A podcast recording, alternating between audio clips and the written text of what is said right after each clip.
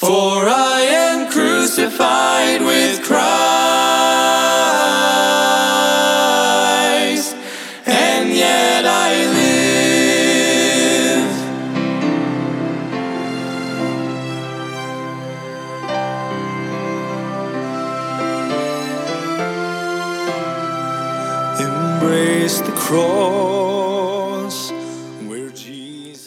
Welcome to Crossbound Ministries, where we are bringing the gospel of Jesus Christ to the world, encouraging Christians and pointing sinners to the cross. Will you please pray about supporting our broadcast and ministry that gives us the ability to spread God's word? You can get involved by going to crossboundministry.com. Please welcome our preacher, Mike Sadler, as he brings us an important message from God's Word. Embrace the love the cross requires.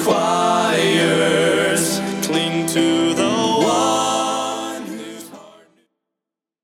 Praise the Lord. I want to thank you for tuning in today as we dive in to God's Word. For those of you that are new listeners, we're going through the Gospel of John each and every week. We're going through a chapter, digging out the nuggets of gold that God has given us in His holy Word. And today we're in John chapter 12. John chapter 12 and verse 1 is where we're going to start.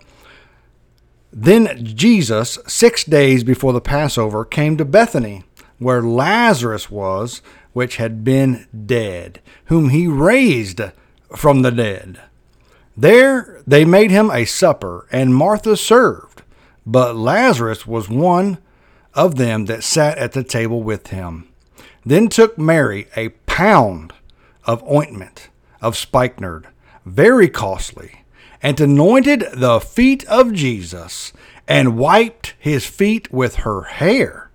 And the house was filled with the odor of the ointment.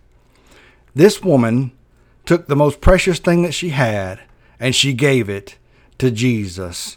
Jesus had resurrected her brother from the dead with just his very voice.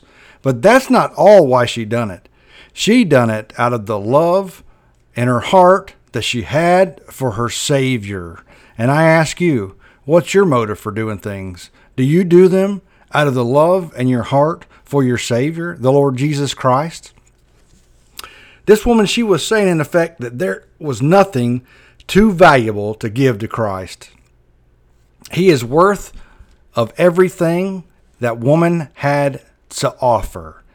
She gave him all that she had, the most precious things that she had. Each time we meet this woman, Mary, she's at the feet of Jesus, amen. And she is a great example to me and you of where we should be, is at the feet of Jesus at all times, humbling ourselves. Amen. It is much better. I've often told myself, when hard times come, it is much better for me to humble myself than to have God humble me. Amen. Because if you're God's and you belong to Him, He will humble you if you lift yourself up. But the Bible says that if you humble yourself, He will exalt you. And so here this woman is. She's at the Savior's feet. She has broken open this ointment of spikenard. The Bible says it's very costly. And if you look it up today, what it would cost, it's about a year's wages. About a year's wages. What do you make a year? You make 30,000, 50,000, 80,000, 100,000? Because this was about a year's wages back in that day that she broke open and put on Jesus' feet but more than that, the Bible says that she took her hair and wiped his feet with her hair.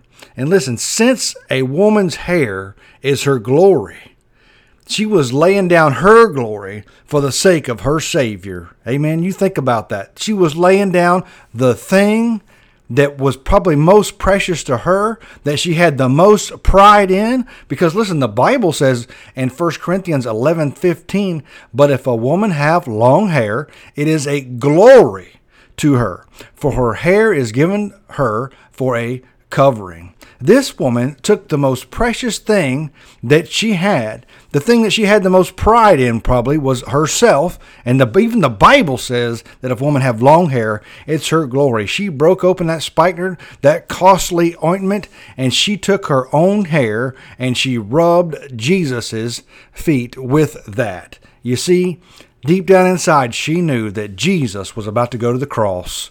He was about to go to the cross and die for the sins of this world, die for you personally, not just for the whole world, but for you under the sound of my voice, you, your name, personally, he died for you.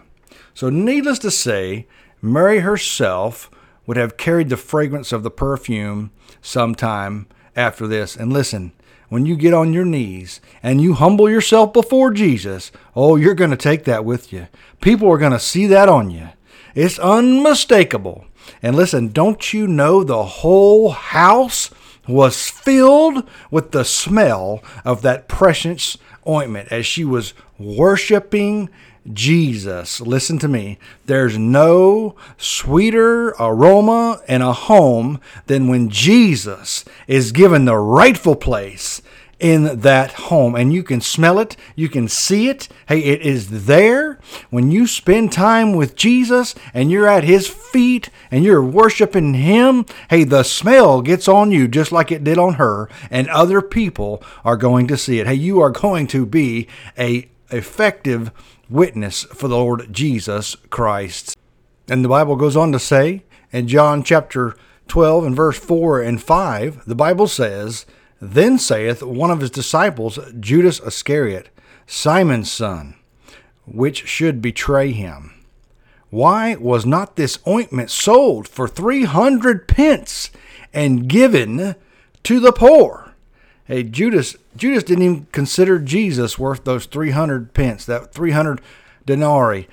Jesus didn't the Judas didn't think Jesus was even worth that. What what do you mean? Why'd you break that on his feet? We could have sold that for a whole lot of money. And that whole bit about giving it to the poor, listen, Judah was a hypocrite because in the back of his mind, he was going to get his part out of that money. He wanted what was he thought was his. He was going to take it, he was going to steal it, he was going to rob it. Amen. As many do today, they rob from Jesus.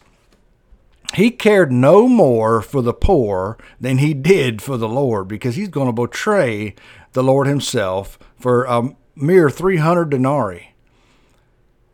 Or, no, but for a tenth of that, he was going to betray him. All he cared about was that money. What does the Bible say?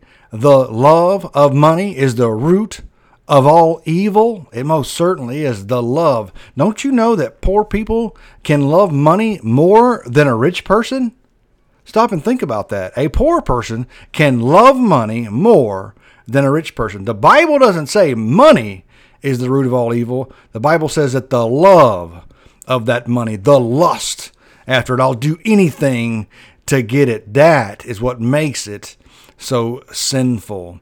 And here, Judas, how could Judas follow Christ and the disciples for three years, see all Jesus' miracles, hear all his teaching, all his preaching, be at the hand of Jesus' kindness, and be counted an apostle of the Lord Jesus Christ, and yet have a rotten, wicked heart? I can tell you how. The Bible tells us in Jeremiah chapter 17 and verse 9 the heart is deceitful above all things and desperately wicked. Who can know it? Sometimes your own heart can be deceiving you. You might be doing something and telling yourself you're doing it for a good reason, but in the back of your mind, in the back of your heart, your heart is even deceiving your own self. What does it say? The heart is deceitful above all things and desperately wicked. Who can know it? Do you even know your own heart? Do you know the depths of your own heart? Because the Bible says it is deceitful and it is desperately wicked. boy, howdy, the next time you go to thinking you're a good person, the next time you think, man, I must be great. I didn't ever do that over there. I didn't do what so and so said, or brother or sister, I didn't do none of that. No, what does the Bible have to say? The Bible says that your heart is deceitful above what? Above all things. And is it wicked? No, it's desperately wicked, the Bible says. And who can know it? Speaking of Bibles, if you're looking for a good Bible, go to churchkjv.com. It's a church that make Bibles, and uh, it's the best on the market. Amen. And so your heart is deceitfully wicked. Who can know it? The next verse, John chapter 12 and verse 6. This he said, not that he cared for the poor, but because he was a thief and had the bag and bare what was put therein. Then said Jesus, Let her alone. Against the day of my burying hath she kept this. For the poor always ye have with you, but me ye have not always. Was the Bible say he didn't care about the poor because he was a thief? And he had the bag of money. He was the treasurer. Hey, be careful as soon as somebody wants to jump in there and control all the money and all the funds and want to carry them and want to keep it close to them. I'm not saying they're a thief. I don't mean it like that. But I'm just saying watch yourself if somebody wants to jump in there and take control over all the funds. Amen. He carried this bag with him and he took what he wanted out of it. That's why he didn't like it that she broke that spikenard over Jesus's feet and rubbed it with her hair. Are you kidding me? A year, a whole year worth of wages? Hey, he wanted that. He was lusting after that.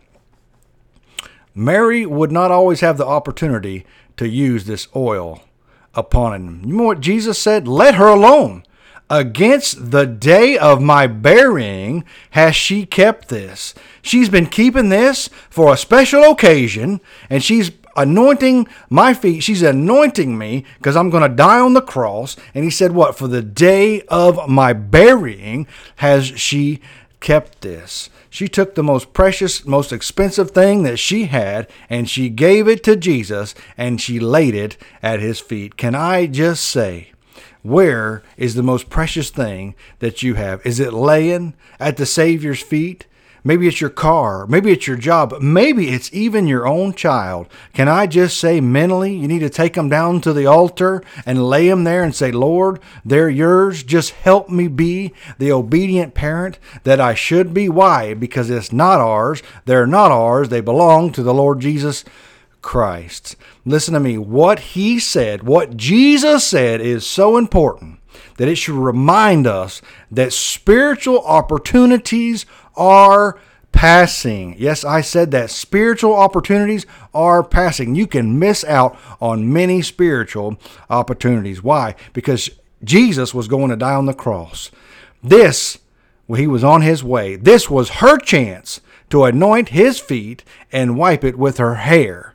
And she would have missed that chance to, that spiritual opportunity if she had not done it right then. You listen to me. When Jesus gives you an opportunity, you jump on it, you lunge on it, you take it. You don't wait. You don't worry what what, what think about what people think, or worry about what so and so is going to say, or worry about the, what the kids want. No, you take the opportunity that Jesus has given you, and you use it for the glory of the Lord Jesus Christ. And we should never delay doing what we can for the Savior because every day opportunities pass us. Every day lost people walk by us. Every day we have an encounter with people and we should not fail to witness. Although I do and you do and we'll fail, what are you going to do? You're going to pick yourself up, dust yourself off, and keep going. Amen. Verse number 9. Much people of the Jews therefore knew that he was there, and they came not for Jesus' sake only, but that they might see Lazarus also, whom he raised from the dead. But the chief priests consulted that they might put Lazarus also to death, because that by reason of him many of the Jews went away and believed on Jesus. The insane hatred of the human heart is pictured here. Insane hatred. The chief priest plotted to kill Lazarus. You would think Lazarus committed high treason. And they wanted to put him to death, but yet Lazarus, what has he done? He's done nothing. He didn't even have any control over being raised from the dead. Jesus raised him from the dead. Lazarus didn't even have no control over that. He didn't even get that decision. Jesus called him forth. Lazarus, come forth. And he did. But yet here they're looking to kill him. Why? Because of Lazarus, many of those Jews, what does the Bible say? Believed on Jesus. Amen. Lazarus was therefore, and he was an enemy. They considered they hated him and they wanted to kill him and put him away. You see, the chief priests were the Sadducees who denied the resurrection.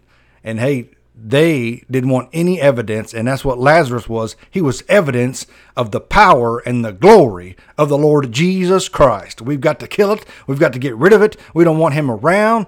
Even though Lazarus did nothing, it makes no sense. And hey, you listen to me. When you're serving God, when you're trusting the Savior, when you're at his feet, when you're worshiping Him, when you're living it and you're telling it and you're witnessing and you're preaching and you're living it forth, hey, people are going to hate you. Why? You have to remember it is a spiritual battle. The Bible says that we wrestle not against flesh and blood, but against principalities, against powers, against rulers of darkness of this world, against spiritual wickedness in high places. It makes no sense they wanted to kill Lazarus. He didn't do anything. All he did was get raised from the dead by Jesus, yet they wanted to murder him for it. Why?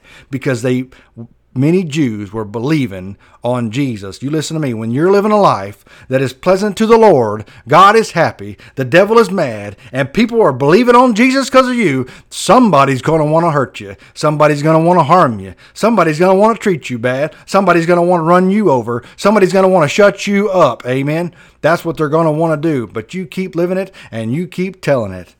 People who bring others to the Lord are always going to be made the target for persecution and even to be martyred, to be killed because you're a witness for the Christ for Christ. I cannot myself think of any greater death to have than to be killed because I'm a witness for the Lord Jesus Christ. No, I don't long for death and I don't want to be killed, just like the Apostle Paul said. I don't wish for that, amen. But I can think of no greater death than to be killed because I'm a witness for the Lord Jesus Christ. You think of what Jesus said in John chapter 15 and verse 13 Greater love hath no man than this, that a man lay down his life for his friends. Hey, greater love. You think about that. Greater love. You can show Jesus no greater love than if you were to lay down your life because you're being a witness. Because that day will come when they'll want to shut you up. They'll they'll pass a law. You'll be persecuted. You'll be put to death. You'll be thrown in jail for preaching about the Lord Jesus Christ. The Bible says that day will come, and we'll have to make that choice at that day. We need somebody with a spine that'll stand up and preach it and teach it and declare it. Hey, Jesus is the way to heaven. Amen. Just like Jesus did and Paul did. He's seen many beatings. Why? Because he did not cower down to the culture. And you don't neither. Don't cower down to the culture. Verse number 12. On the next day, much people that were come to the feast, when they heard that Jesus was coming to Jerusalem, took branches of palm trees and went forth to meet him and cried, Hosanna! Blessed is the King of Israel that cometh in the name of the Lord. Palm branches are a token of rest and peace after sorrow. And did you know the word Hosanna means save now? We pray you. And I believe those people, they knew that he's the Savior. They knew he come to save the world. But he didn't come to save it the way they thought. I believe they thought he was going to come in and take over and sit on the throne and annihilate anybody that got in front of him. But that's not how Jesus conquered the world. That's not how Jesus defeated the devil. Jesus defeated the devil when he died on the cross. Why? Because the Bible says that he ascended into the heart of the earth for three days and three nights. But when he arose, the Bible says he had the keys to death, hell, and the grave. You see, he had defeated it. He had power over it. It could not hold him. The grave itself could not hold him. He beat it. He defeated the grave. And you see, that's why I know that I can put my faith and trust in the finished work of the cross. And what do you mean by finish? Finish means you cannot do one thing, you cannot add one thing to it. You can't say, well, if I'm good today, Jesus is going to love me and I'll go to heaven. No, sir, no, ma'am. You could never be good enough. As a matter of fact, the Bible says there is none good, no, not one. Romans 3.23 tells you, for all have sinned and come short of the glory of God. What do you mean short? I don't mean you're a short man or short woman. The Bible means that if you ever think you're going to be good enough, on Judgment Day, when He rolls out the standards, you're going to come up short. You won't make it. You say, Well, I got farther than that guy. That's right. You got farther than him, but you still didn't make it and that the end result is a place called hell. The Bible says that there is weeping and wailing, gnashing of teeth, gnawing of tongue, where the worm dieth not, and the fire is not quenched. But you don't have to go there. What do I have to do, preacher? You've got to repent of your sins and put your faith and trust in the Lord Jesus Christ. That's what he came to save. You see, when they cried out, Hosanna, meaning save now, we pray you, they wanted a Savior right now, and he, he is the Savior. And he did come, but he didn't come to save the way that I believe that they thought he was going to. And so, putting these thoughts together, it would seem as if the people were acknowledging Jesus to be the one sent from God to save from the Roman cruelty and to give them rest and peace after the sorrow of those long years of Gentiles and oppression. That's right and oppression. God's people have been oppressed. Say, oh, woe is me. They don't like me on my job. Woe is me. I didn't get that promotion. Woe is me. Listen, we here in America have to come up with our own problems. We have to make believe problems. I had to wait too long in line to get my coffee. I had to wait too long in line at the grocery store. Yet people in other countries are just dying to get a morsel of food or clean water. You listen to me. We here in America are so blessed and it's not because of you. It's not because of me. It's not because of the president. No, it's because of God Himself has laid His hand on this country. Why? Because we back the nation of Israel. And that's a biblical promise. That's a biblical promise that God will look out for those who back and support Israel. But still, but still, no matter how good you are, or how much support you were to show them, the Bible still says that ye must, ye must be born again. And you see, this is where Jesus was going on this trip. Here he is coming into town. They're laying out palm leaves in front of him, saying, Hosanna. They're saying the Savior. And it even tells you in verse 14, And Jesus, when he had found a young ass, sat thereon, as it is written, Fear not, daughter of Zion, behold, thy king cometh, sitting on an ass colt. These things understood not his disciples at first, but when Jesus was glorified, then remembered they that these things were written of him, and that they had done these things unto him. Isn't that something? He's going to the cross, but yet the Bible talks about Jesus being glorified? Yeah, that's right, glorified. But the Bible says that God laid the sins of the world upon him. My sin and your sin the sinless, spotless, perfect Lamb of God. You see, that's the only thing that God will accept as a sacrifice. Amen. See, he a sacrifice, he sacrificed himself so that you can be saved, so that you never have to feel the fires of hell, so that you can walk the streets of gold in heaven, so that you can stand before the glory of God. And I ask you today, have you ever made that decision? Have you ever realized what a sinner you are, that you've lied, that you've stolen, that you've cheated? Amen. Have you realized that about your own self? Repent of your sins and put your faith and trust in the Lord Jesus Christ. We pray you have been blessed by today's message. If you have been saved or are in need of a prayer, please contact us at 352 247 9200. That's 352 247 9200. Thank you for tuning in to Crossbound Ministries radio broadcast. Will you please pray about supporting our ministry and broadcast? You can go to crossboundministry.com or send your support or a gift to P.O. Box 7, Inverness, Florida 34451. That's P.O. Box 7, Inverness, Florida 34451. For a gift of $10 or more, we will send you a booklet. Please pray for us as our ministry and radio broadcast grows. Tune in every Sunday morning at 8 a.m.